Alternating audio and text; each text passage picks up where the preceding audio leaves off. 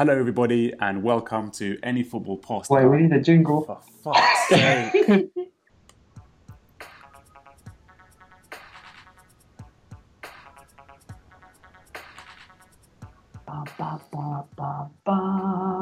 What a tune. Um, hello, everyone, and welcome to Any Football Podcast, episode number six. Um, first things, an apology. Um, apologies for not doing a podcast last week, but it was the FA Cup weekend. And if we're perfectly honest with each other, nobody cares about the FA Cup. It's a sad state of affairs, but blame Manchester United for that one. Um, on the second note, uh, we are joined today by Jav. Jav, say hello. Yo, Brilliant. Um, Indy, say hello, please. Hello, everyone. Okay, brilliant. Uh, I think we'll, we'll, try, we'll try and expand on hellos, maybe ask what everyone's been up to the week and stuff like that. Boy, no one cares. You're probably right. Okay, first, uh, first things first. Um, the first game on Saturday, which was the lunchtime kickoff, was Manchester United versus Bournemouth. Um, there were a couple of goals. There was a missed penalty by Ibrahimovic in a game that finished one all. Um, a big dent into Manchester United's hopes of finishing top four, although they're obviously still there or thereabouts, or a missed opportunity, I should say.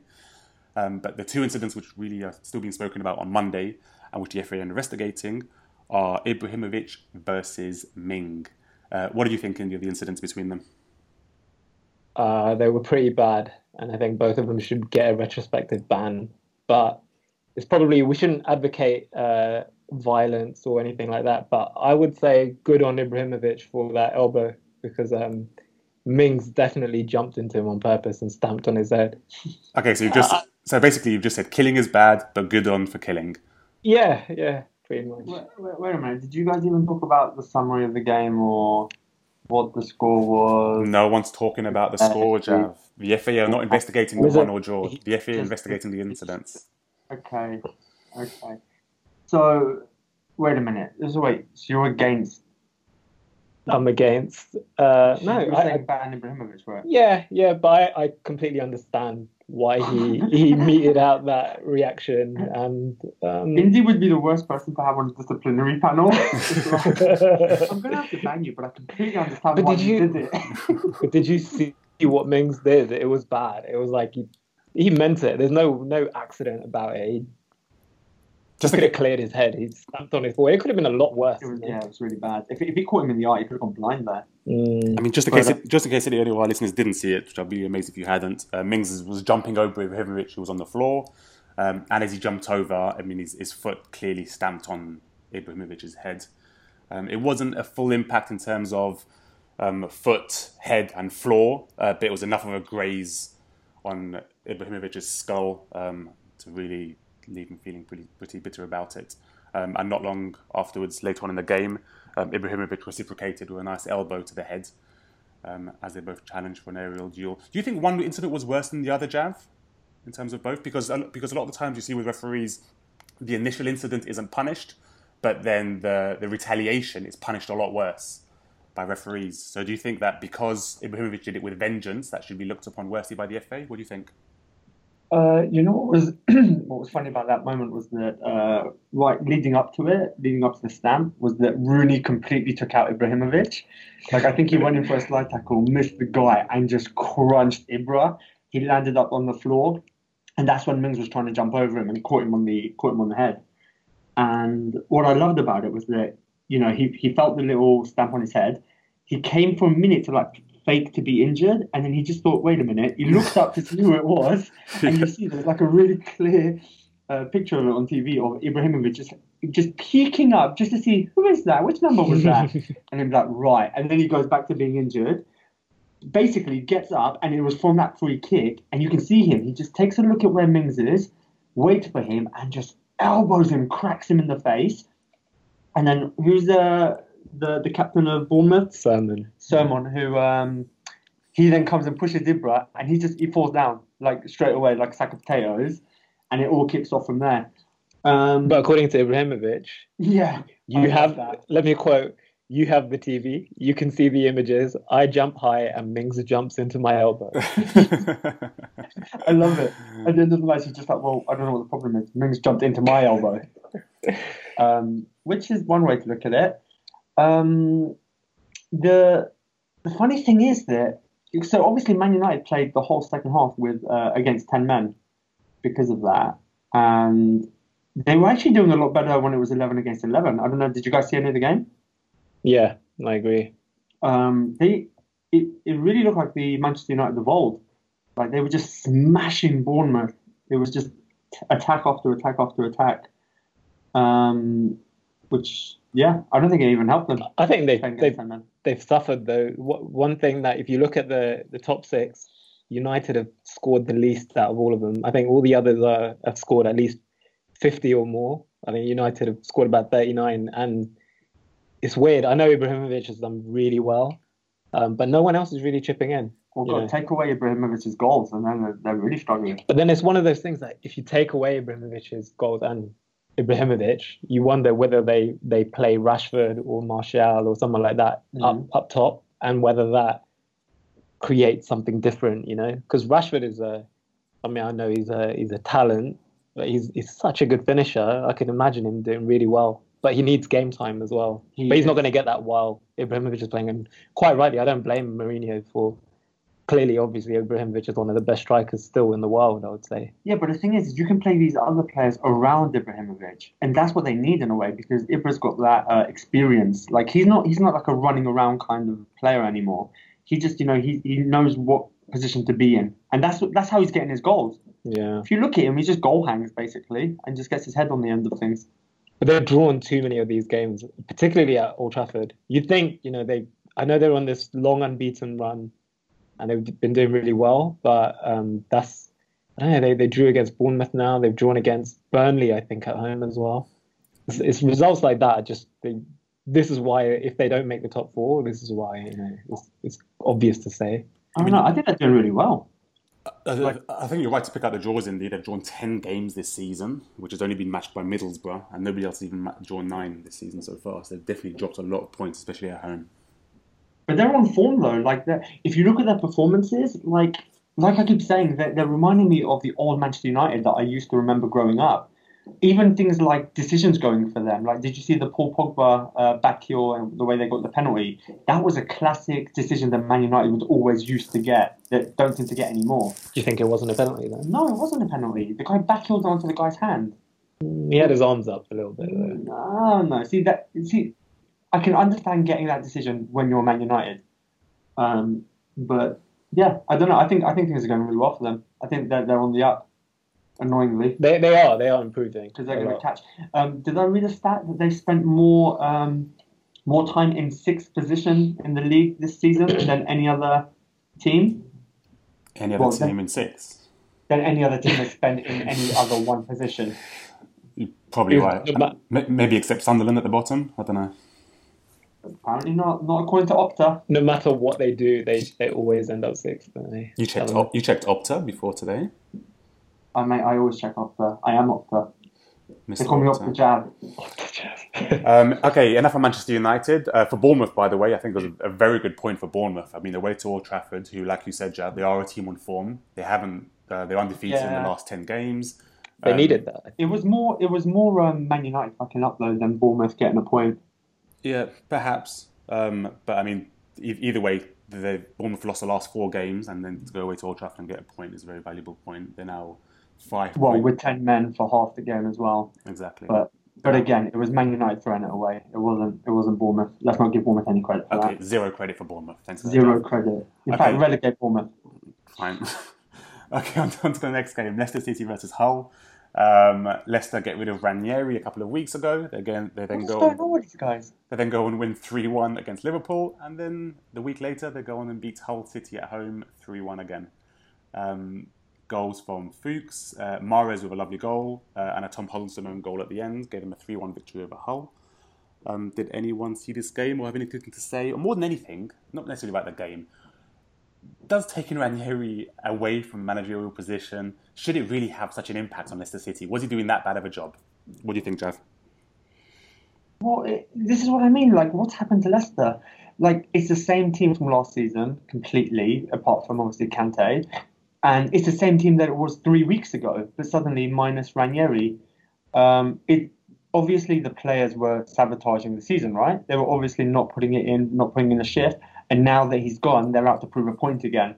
I, I, It shows you. It's all about mentality. I, I think it, it I, think it's hard to move away from that because I mean Ranieri may be playing a different formation or you know slightly different tactical uh, choices and decisions he was making, but the difference in performances and the difference in attitude from the players they were clearly Yeah. they were clearly holding something back. It's not that they it's not they were just playing badly and they had a bit of bad luck. The performances are that difference between before and after Ranieri that really makes me think that the players were holding something back, and whether you can call it sabotage or whether they they wanted to see Leicester go down or they just didn't really care, you know, that's up in the air for a debate. But the difference was Don't you think that um, it it makes them look worse? The fact that they're now playing so well. Yeah, Like if they if they were slowly improving, it would it would you know you could say you know maybe it was good that they got rid of Ranieri, new ideas, new tactics. But the fact that the next day they've suddenly gone and smashed Liverpool, it's it obviously was the players all along. I mean Liverpool were atrocious that day, but if you take in fact you know Liverpool's performance, performance this weekend, which we'll get onto shortly. Oh God! Um, Yeah. But they were so good, Liverpool, this week.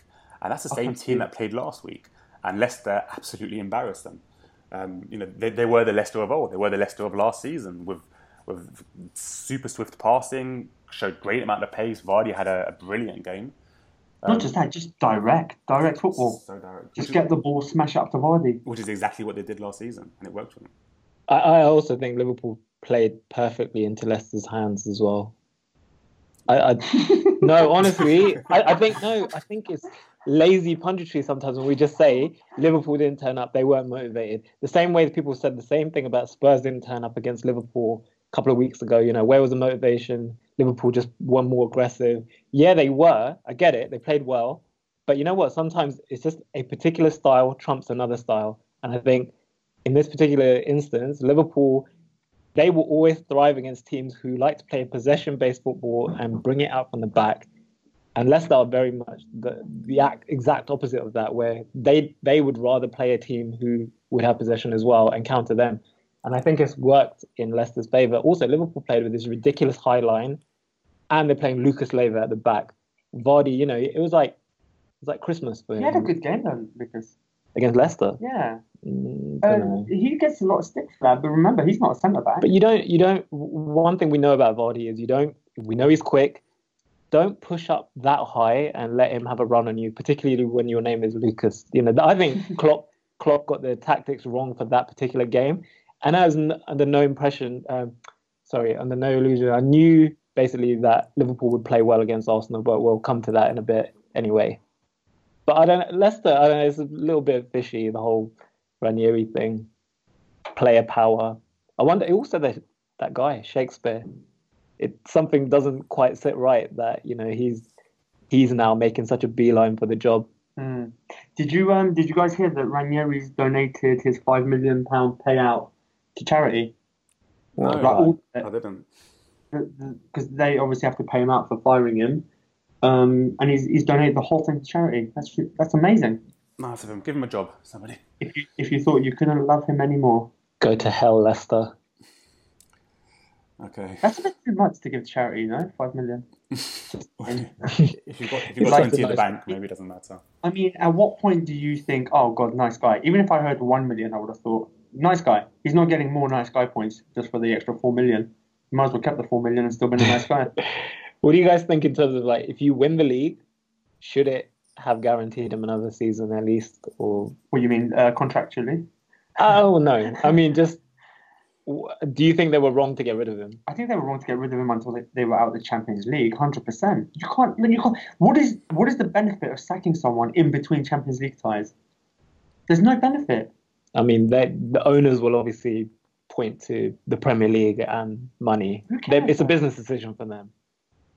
Well, I but, but surely the last two results have actually vindicated the owners, at least to some degree. No, whether it's the players' fault for holding back before, or Ranieri's for making tactical mistakes and the wrong True. choices of teams. Either way, the owners identified a situation and they made the choice and they beat Liverpool and they beat Hull and they're now five points from safety. If they hadn't won those games, they'd be in the relegation zone. So you have to give them some credit for the right choice there. Well, it um, wasn't the Jav. owners anyway, because the owners. They, it's not like they made the decision. The players went to the owners and you know gave them ultimatums basically. So I- I- uh, I, don't know about ultimatums. I mean, I've, I've heard they went to go and speak to them. I don't know what other ultimatums can the player say. Yeah, I'm sure they didn't go to Sack speak to him, them. sack him, or else what?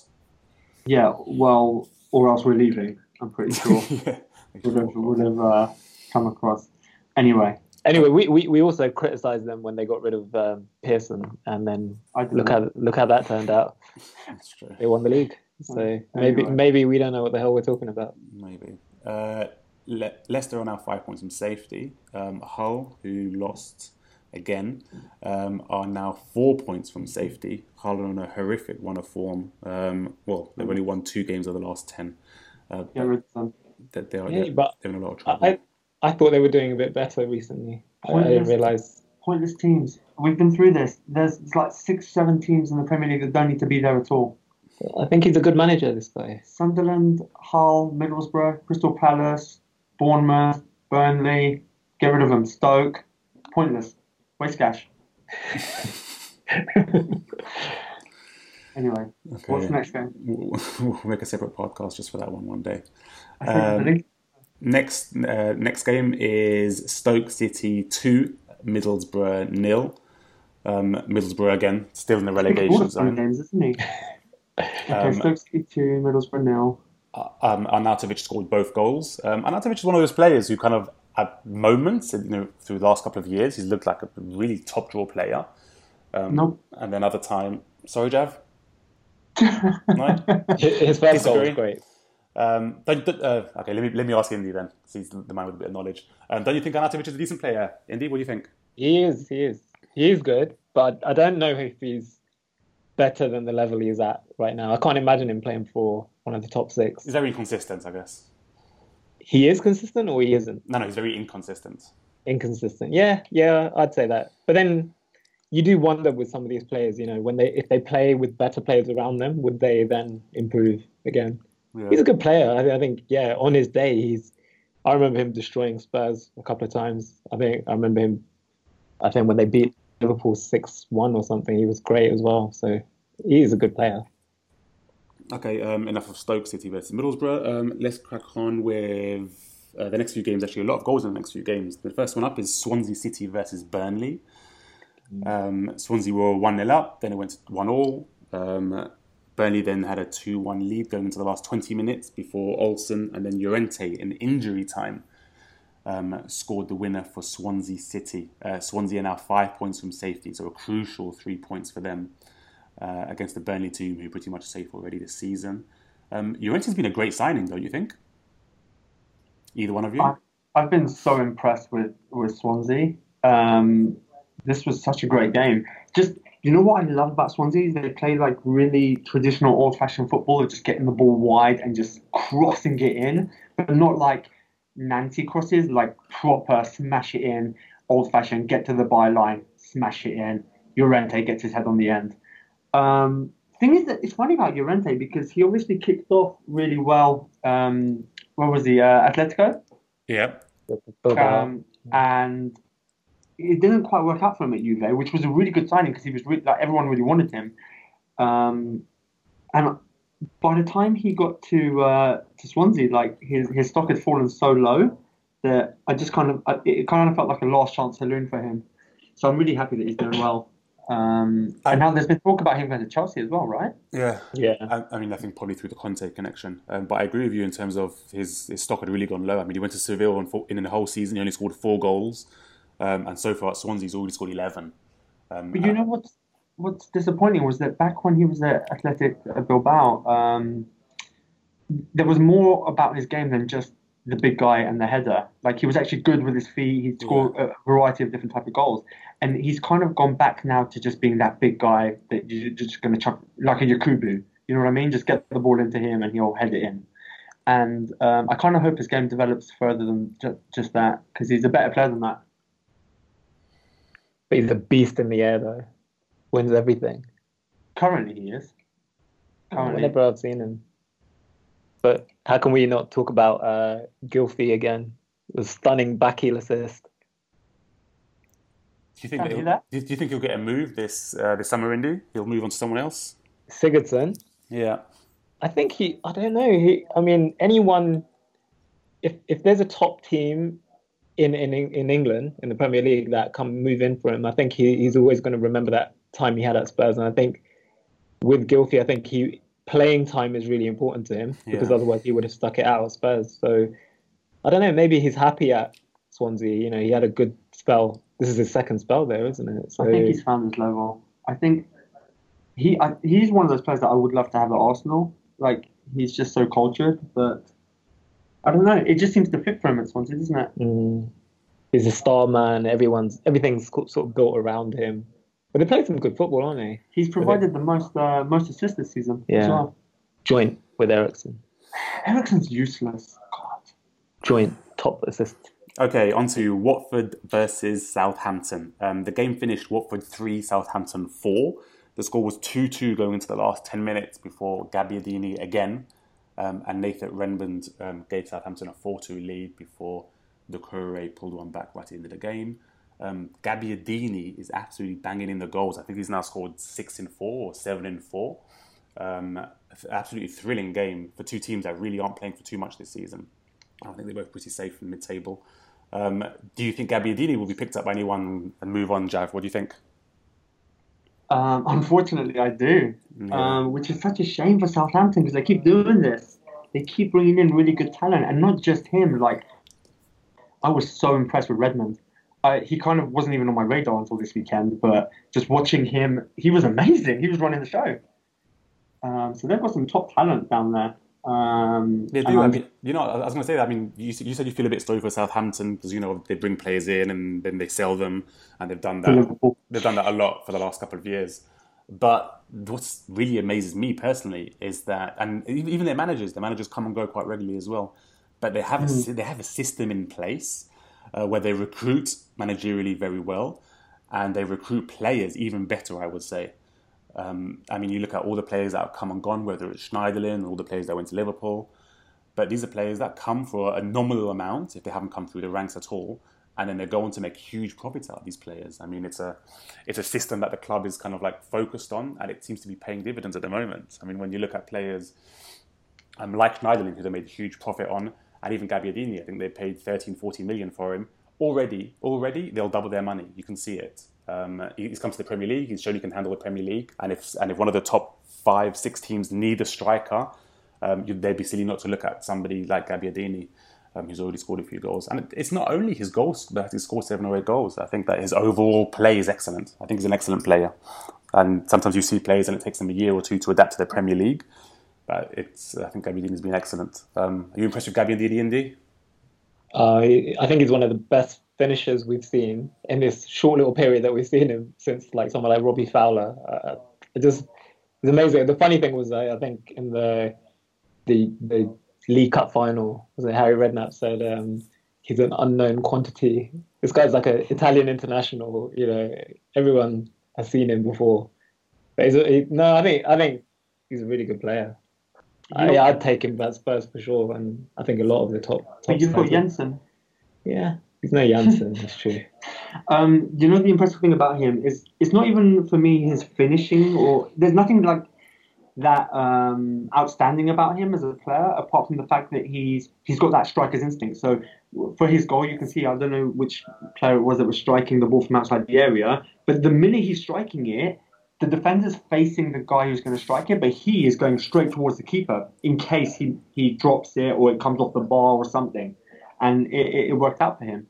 But um, yeah, he's, he's got that instinct. He, he's, gonna he's gonna get goals. Just going back to Southampton though, but they, they, they are always ripe for cherry picking right now because so many of those players you can identify as like again the top six could could look at players like uh, Bertrand, Ryan Bertrand, uh, Tadic, Gabbiadini, you mentioned Nathan Redmond, even Ward Prowse. These these players could improve either improve the first eleven or some of these top six sides, or at least you know really push it push the first eleven. So uh, don't know. They're gonna have a tough summer again. Tadic as well. Yeah, Tadic is very good. But oh, Van Dijk. But then Virgil what are van they like? What is what do they do with the money? You know what I mean? Like, what is the goal? Like, how are they ever going to become a bigger and bigger club? if they keep It's, you're right. At some point, they really need to then just say, "That's it. Enough is enough. We're, we're no longer a selling club." It's a young I know. squad as well. That's the other thing. It's a good manager as well. Claude Puel. But do clubs do that, Indy? I mean, you know, you have top five, top six teams in the Premier League who are huge. They're all going to have brand new, spanking huge stadiums. They all get huge amounts of revenue. The sponsorship's huge. Can Southampton, a team like Southampton, ever really compete with one of these top teams? I mean, I, I, I, mean, they have a formula now where they're buying young players in, or they're bringing them through the ranks. They're making huge profits on them, but their recruitment's brilliant. So they're a solid Premier? League table. Should they risk everything for this for, for a fantasy top four position? Why is it fantasy? Because they compete against against teams, and I know we've had the Leicester um, experience last season, but they compete against, against teams who can outbid them literally every single department. But why why are they so different to say someone like Spurs? Well, Spurs, Spurs are not hugely like richer than them, you know. Well, we're, we're, in two years, we're going to have a 60,000 seater stadium. Southampton are Southampton. The draw of London for players coming into the Premier League is much stronger than it is for the South Coast. Plus, Tottenham have been Tottenham have been uh, challenging for the top four for the last couple of years. But but what where... I mean is, at some point, you know, where Southampton are still continually doing well. You know, okay, they've been mid-table. I mean, but... look at who they're cha- Southampton are challenging with, like Stoke and West Brom and West Ham. That's their top four league. That, uh, That's embarrassing. But they they're capable though of pushing. Are they? I don't know. The team we we've all just sat here saying how how good their squad is. You know, they've got some good good talents in are there. Are they a one-off though? Are they like a Leicester? No, clearly not. They're, they're reinventing themselves time and time again, season after season. You think about it, players that have left. You know, Klein and Lallana, uh, Mane. Uh, they're all at Liverpool now. God, Basically, the Liverpool yeah. side. I oh, think so Liverpool many. get a discount now. They've got like a loyalty club card. The more they buy.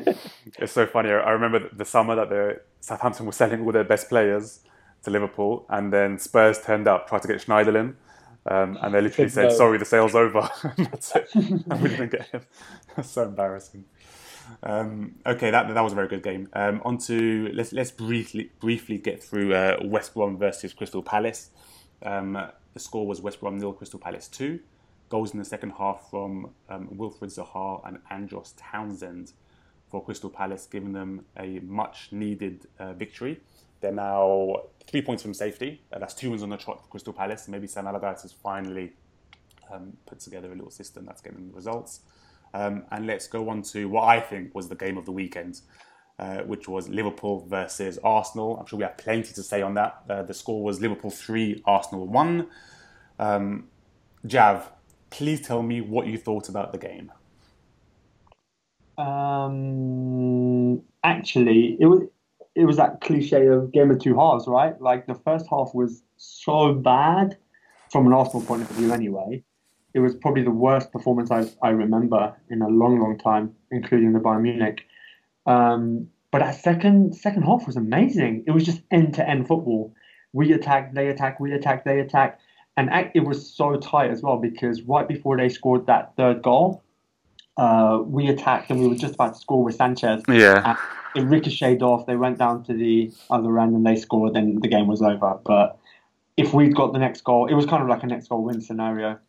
I thought it was a brilliant game, amazing game. I, I still don't understand the whole Alexis thing, although it's starting to come out now that you know there was a, a bit of a bust up in training and he's starting to have a go at his teammates, which is fair enough to be honest with you. You know Sanchez is a winner. He's uh, a he he he can't accept players who lose in a Champions League to uh, to Bayern Munich and then go back in the in the tra- uh, changing rooms and like are fine with it. You know what I mean? That's that's not okay. Yeah, I mean, I, I think I agree in terms of um, Sanchez having a go at his teammates. I don't think anyone will have a problem with that. He's a winner. He's the experienced player. He's he's won Champions Leagues with Barcelona. Um, but the bit that I saw in reports that came out last night and this morning was that he actually walked out of training um, and as soon as I read that about a player who literally just stormed off in a bit of a huff. Yeah, but um, why did he walk out training? Well, I, I, presume he wasn't happy with how things were going. Um, but if you're a winner and you want to try and, lead, and you want to try and lead a team, then surely you stay there, you make a point, and you shout at people as much as you want, and you have a go at them. But walking off in a huff, I don't think does much to team morale at all. But nobody needs to know Sanchez personally to know that that guy is like the uh, optimal. Uh, professional. You know, he he trains like nobody trains. So you saying that so things were that bad? For him to walk out, for him to walk out, he must have seen the same shit going on over and over and over again. and he's just had enough. And actually, that's exactly what we need because you know, like they talk to the old Arsenal players and they say that you know Wenger never shouts at you as a player. He never gives you a bollocking, never, no matter what. And maybe that's just what what we need. Like I thought, I feel so bad for Sanchez because he's stuck in this team where it's like he's a winner stuck with a bunch of like losers who are happy to lose, who don't mind losing. So after um, Sanchez's little spit or spat, I should say, um, Indy, do you think that he'll be leaving this summer? Yeah, I think so. Just looking at his body language in in all the other games, um, I was I was remembering the the the goal that Giroud scored when they, they scored the equaliser against uh, Bournemouth when he was doing donkey kicks, Brilliant. celebrating the equaliser. And, and Sanchez, you could just see him in the background looking at him like, what the fuck are you doing? And you know, at that point, you just think, yeah, he's done. He's done here. Jav, do you agree with that? Or do you think there's any chance he could stay at Arsenal? I mean, there's always a chance. There's you know, a big bag of money shows up. But um, I don't know if you guys noticed, uh, even when Welbeck did score, like nobody was like celebrating with Sanchez. He just kind of turned around and just went back towards the halfway line, ready to kick off again. Yeah. Um, I wonder. If, again, sorry, I was going to say, I, I, do wonder if this if this Sanchez, you know, threatening to leave situation actually pushes the owners to make that decision with Wenger. Um, you know, they're still up in the air whether Wenger stays or whether he doesn't. Uh, but I, I don't, I, I don't see how Wenger can stay. Can you imagine if Wenger either now or at the end of the season comes out and says, you know, I've signed a three year contract. Like, imagine the fans already where people are going crazy. Imagine there'll be, I reckon there was that guy on Arsenal Fan TV that said, you know, if Wenger signs the contract, you'll have to stop me from coming onto that pitch. I, I will come onto the pitch and I will grab him and I will shake him. and that's how people feel now. Like it's got it's got too much. And God Shaking forbid. sounds a bit wrong. Imagine if Ozil signs a contract. Oh my God! If we keep Ozil, I will. You'll have to stop me getting onto that page. but the more I think about it, I mean, you know, they've, they've, got a big decision to make this summer. The owners with Wenger, obviously. Uh, but if they think that, no, they if they, they, think, they want keep. If they, if they think that bringing in a top new manager would actually keep a player like Sanchez, um, and Wenger sees that as well, maybe that would be something that would help him make his mind up. Yeah, well, a good point that one of the uh, the, the pundits on uh, you know Soccer Saturday brought up was that how can Sanchez commit his club to commit his future to the club when Wenger hasn't? That's true. Or how can any of the players? Yeah. Because they don't know who the manager's going to be. They don't know if they're going to be in the team. It's uh, it's not good times for Arsenal at the moment, to be honest with you. But it's the same as every season. They're, they're very angry right now. They're going to go out to Bayern Munich, and then, they, and then they, it'll be no, it'll be a heroic performance where they might win two one or something like that, and it'll be like this is what's going to turn their season around. And then they're suddenly going to put together a really good run of form and they'll finish third or fourth. And Wenger's going to be in a job again next year. And they'll do the same thing all over again. I, have to say, just just um, mentioning the game quickly, that the difference in the game as soon as Sanchez came on for the second half, that drive that he has when he picks up a play, when he picks up the ball and just runs with it, and you see Liverpool players they start panicking. You know, no no defenders like to have players running at them with the ball. And Sanchez is so good at that. It makes Wenger's decision to actually leave him on the bench look so much worse with the impact that he had when he came on. Not um, only that, he makes all the players around him look better. Like we were we were nothing in that first half. We had no threat. And the you know, the Liverpool defence is terrible. They're not a good defence.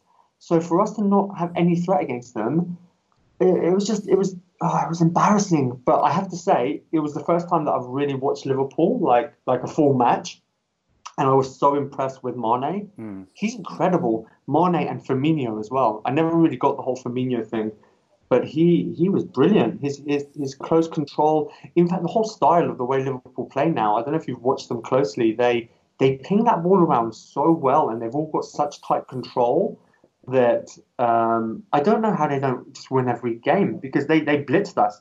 We can go. We can get anywhere near them. They're, they're perfect for, for the opposition. Like I was going back to my point I made earlier. Arsenal again, another team who like possession based football and like to build from the back. Liverpool love that. They eat that up all day. And with players like Mane, Firmino in particular is probably one of the best like defensive attacking players around. Like he'll win the ball back high up the pitch and he's very good at. They, they are good at using it, but where they've struggled, and I'd still say Liverpool will struggle against a team who will park the bus with six behind behind them because because they haven't got enough Coutinho's. Maybe Lallana. Oh, by the way, Lallana, that pass, well. that pass for, for the the boot. oh, Oh. amazing. That was like world class. That little little bit of little bit of play there, That's but. great. But And th- I, that I game, thought, I thought the amount of time that Lallana actually picked up the ball, did a lovely little Cruyff turn to move away from an Arsenal midfielder, and then just laid it off. He did that four or five times in the game. It's a lovely player. on his think- day. Lallana looks so good. It's just he just doesn't really do it often enough. But Not he's a just good that, the amount of times in the first half that Lallana won the ball back. Yeah, Like you, I was like, is this Lallana or is this Patrick Vieira? Like, he just made us look so average, and it wasn't just him. We were so average in that first half. but but just talking about again the game, I I said it was it was entirely predictable that this would happen. That you knew Liverpool would turn up for this game. One again, they're coming off the back of a performance where they were getting criticised and slated all week. But so were we. So are Arsenal. But the thing is, this is again, this is the perfect game for Liverpool to play. You know that team who like the ball again. And the thing is, the only thing that would disrupt that theory of mine there is having a world class player like Sanchez, and it so nearly did turn the tide. You know when he came on, like that sort of player you can't legislate for. Like when all the tactics sometimes in the world, when you've got a player like that, he can kind of throw it all out the window by one bit of brilliance. There's a bit I don't understand with this whole uh, Sanchez uh, walking out of training and then seemingly being punished uh, by not starting the next game. Is that who exactly? Who exactly is Wenger punishing here? If if Sanchez has committed, you know, if he's broken club discipline, which you know it happens, fine. You either um, have a chat, resolve your differences, and then move on, or you punish him properly. And punishing him properly is dropping him completely from the squad. And you say, okay, you were bad in training, you will not get to play. But by picking your best player by miles and saying, okay, I'm going to punish you by not starting the game, but then when you come on at half time, you're going to look so good, it's going to make the decision of not starting you look even worse. I, I'm very confused. I'm very confused. If you punish a player, you punish a player, um, which Wenger is, is within his right to do it if he wants to. But he's only made himself and the club look worse in the way he's handled this, I think. What do you You're think, Jeff? right. You're actually absolutely right. For once in your lifetime, you are He's given more power to Alexis as well now. exactly, and he made all the fa- he put all the fans against Wenger because imagine Alexis had come on, scored two goals, we win the game.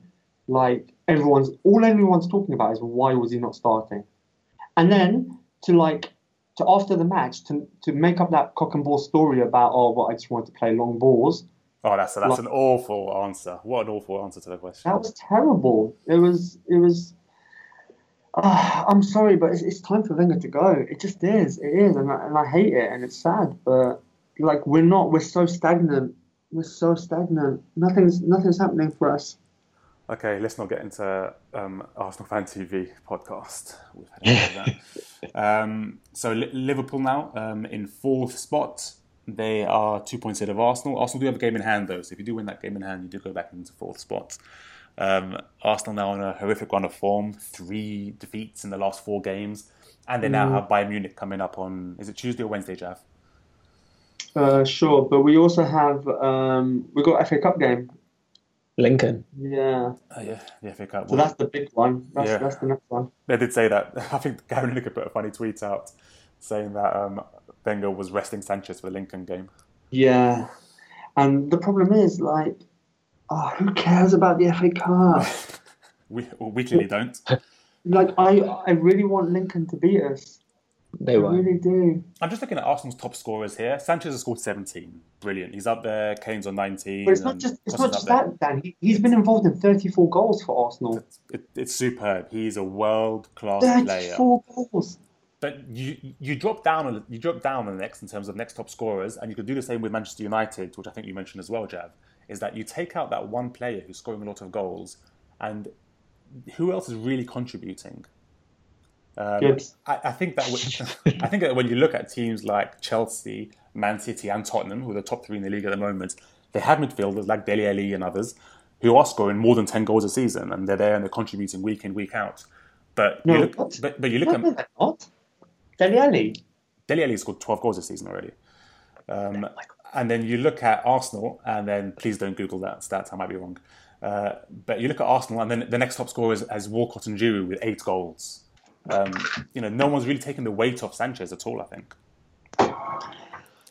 Ah, mate, I don't know. It's it's not it's not a good state of affairs.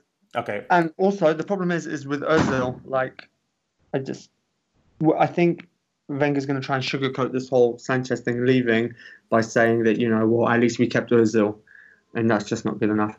Anyway, whatever. Next game. Okay, next game, next day, uh, which is on to Sunday. Uh, there were two games on Sunday uh, Tottenham versus Everton. Tottenham ran out 3 2 winners um, in what in the game which Tottenham dominated for 80 minutes before making life a bit hard for themselves. Um, this was billed as the Harry Kane versus Lukaku showdown. Um, and Harry Kane clearly came on top, didn't he, Andy?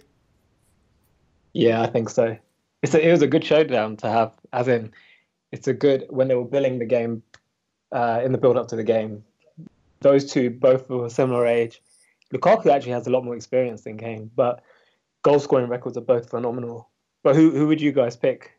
I'm not sure one came out on top of the other though. Like they both they both came out with credit. Like you have to understand, Kane's in a much better team than Lukaku.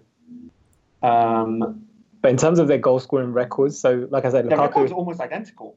Uh, this season, yeah. Yeah. But overall, Kane has like hit something like ten goals less than Lukaku in seventy games less. So his strike ratio. The thing is, when you look at the two strikers, both of them, looking at pure raw attributes, I think Lukaku probably comes out on top. You know, he has so much. Uh, obviously, he's got the pace and power. Um, he has some skills. The thing is with Kane, what separates him, I think, is his one is intelligence, and secondly his finishing. I think he's just a better finisher Well, the fact that he overall. doesn't have any intelligence. No, I think he's a very intelligent player. Have you heard him talk? Football intelligence, like Wayne Rooney. You know. No, I, I think Kane. Kane is just a superb striker. He just seems to be getting better and better. And I thought it was really funny when the Spurs fans were all singing, um, "He's just a one-season wonder," just in retaliation to everyone still refusing to admit just how good the guy is. Jav, what do you think? Um, Admit it, he's great. I'm, I'm starting to come. I'm starting to come around to it. Like he, you know, you can't argue with the stats. Unfortunately, he, he does bash him in, and I do like. I do like he's like a no nonsense kind of player. Like he just gets the ball, turns, and just has a crack. Um, Did you see the goals?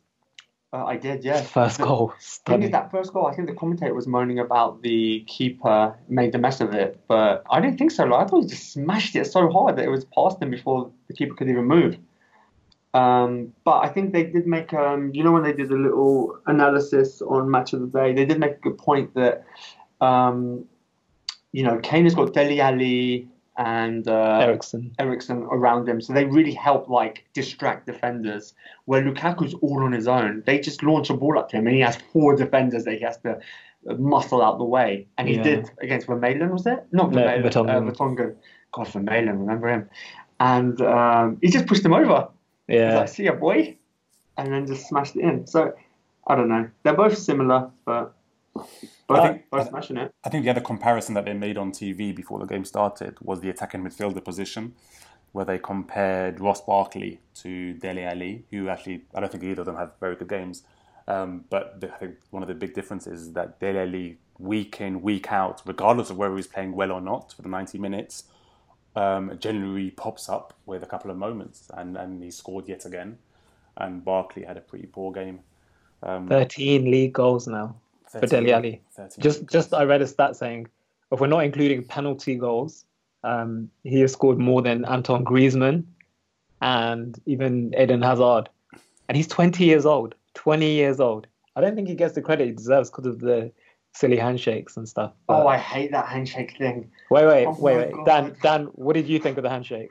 I think uh, if, it's, if, if it's the handshake or the donkey kick celebration by Giroud, the handshake wins. Oh, it's Yes. so embarrassing. It's so embarrassing. I think if you're an old man, you think it's embarrassing. If you're 20 years old. down with kids, yeah, it's cool. It's just fine. Jack you know what? No, if you look at the stats though, so let's look at Harry Kane. Yes, He's- Mr. Opta, talk to me. He's, he scored 68 goals. He scored nine goals with his head, 46 with his right foot, and 13 with his left foot. Um, where Lukaku scored 16 goals with his head, 22 with his right, and uh, 39 with his left. So I think Lukaku's the all-round. Absolute nonsense. he scored more with his head. I think I think Jav is definitely putting out alternative facts there without shadow.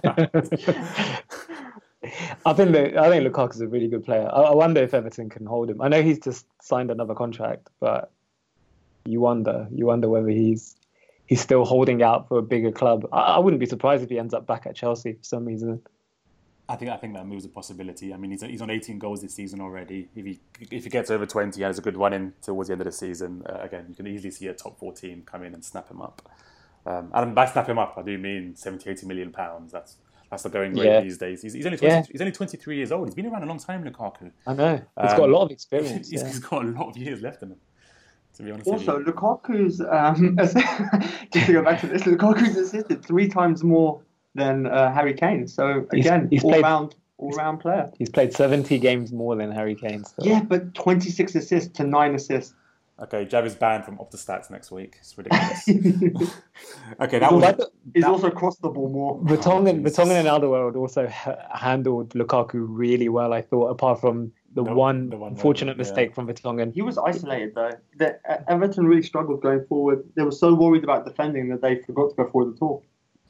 Yeah, I think they got they, got their tactics wrong for me. I think they they were almost defeated before they even went there. You know, they were waiting. They were almost holding out for nil nil and hoping to nick something. Mm. I think that's dangerous against Spurs. I think anyone who's seen Spurs, they You got to they, they yeah, you you struggle. Look at Liverpool. They're the one team that's really uh, Liverpool and Manchester City in the league have of course Spurs problems this year, and they're the, probably been the two teams that have actually pressed Spurs better than Spurs have pressed the opposition. So. So I, I, I think it was the wrong tactics, but Spurs are they're really purring at White Hart Lane at the moment. They just look so good, and it's so Spursy that finally we found you know we, we've become uh, made White Hart Lane a fortress, and we're going to bulldoze it down. That is nine in a row at home, of course. Uh, that is Everton's first defeat in 10 games for them. Um, but because of the Manchester United draw, uh, they're still just holding on to that hope of maybe nicking the top six spots. Uh, they're just five points behind them at the moment. I don't think they will. No? Don't know. Don't, just, I just I just don't think they will. Okay. I, I think they'll fall a little bit short. Have you got any stats to back that up, Indy? No, just pure gut instinct. okay. Um, well, that's it for this week in terms of Premier League football. Uh, this midweek there is Champions League football. Uh, next week the FA Cup is back. Um, Wait, what about, uh, what about Chelsea tonight? There is Chelsea. That's true. Um, Chelsea are playing West Ham away. Any, any Manchester quick- City did beat Sunderland, but that was uh, pretty non-eventful. Oh, I missed Easy three Well, points. you I say missed that that. You know, it was reported as though it was like an easy win for Man City, but Defoe I don't know if the you saw it. It wasn't that easy for them. Yeah. Like, they, if anything, Sunderland really gave them a good game in that first until about the 60th minute, and then then they overran them. But until then, it was pretty tight. And also, um, is it Sane? Sane, what a player. Oh my God, that Sane and Sterling. amazing. Sane and Sterling are incredible. I think we mentioned it before on this pod. I think when when it clicks for Liverpool and when it clicks for Man City, they just they're unstoppable. I think Yeah. I was really impressed with Sterling. By the way, you know that's a player that over the last Yeah. couple of years probably hasn't that much, you know, hasn't shown his potential too much. And at the start of this season with Guardiola, he was superb. Um, but yesterday in particular, I thought he just looked so good on the ball. And something that's always let him down as well has been his decision making. Um, whether he knows when to cross, whether to dribble, whether to lay it off. Um, and time after time, he'll get the ball, he'll keep possession, and he'll make the right choice over and over again. I thought he was excellent. Did um did you guys see the the clip of after that match finished? Like Guardiola rushed onto the pitch and he, he went up to player by player and he was like still coaching them, going like, "Why did you pass it here when you're supposed to pass it there? You're supposed to be standing in this position when the, if you get the ball here when you should do that." Uh, It was crazy to see that. Like the, players are just like, "Okay, okay, okay, like let me get off the pitch." Yeah, but he's like, and he's just drilling them. I think it was Silva, wasn't it? He went over to Silva. Um, Went to he went he had a uh, really, he had a really good performance. It's one of those that you know, it's like a, a kid going back to their parents and they're showing them Yeah. the, the, the grade from school. Like, oh, I got an A, Dad. Great. Why didn't you get an A star? And he's all And over it. In particular, his face was just like, yeah, yeah, yeah, yeah, yeah, yeah. Let me get off. I- I've seen him do it before. He, he used to do that at Bayern as well. I remember? He, But I love that about him, and I think you know when it clicks for him, it's really going to click. I think next season, it's. Ne- I can't wait for next season. Actually, it's going to be such a great season. I was looking at their fixtures actually. Though they they have a really difficult run of games coming up. After Monaco, I think the next four games is something like Arsenal, Liverpool, weren't Man United. It was someone uh, Chelsea. It Yeah, really so- annoys me when people are like they've got a tough game of fixtures coming up because we all have to play everyone. Yeah, but in a Yeah, row. but not Look what's left. Monaco- It doesn't matter. Monaco away, Liverpool at home, Yeah. Arsenal away, Chelsea away. Four games in a row, which are tough games. Indy, it's a, Indy, you made a great point. Jav, stop it. No, it's like we- they, What? they Yeah, got to play one. Then they got to play Hull, Southampton, West Brom, Middlesbrough. at the start of the season, everyone has to play everyone, but at this stage, um, some teams have had harder games already. Um, and But- they're, and they're Okay, so like looking at their next ones of like West Brom, Middlesbrough, Crystal Palace, Leicester, you could say, oh, that's an easy run. But no, because by then it could be a relegation battle. could be Anyway, whatever. brilliant. Okay, Jav, say goodbye. Hello. Uh, Indy, say goodbye. Bye. Wait, did we talk about Chelsea? Oh my god, stop it. Okay, everyone, thanks a lot for joining us. Um, have a wonderful week, and we'll see you guys next week. Bye bye.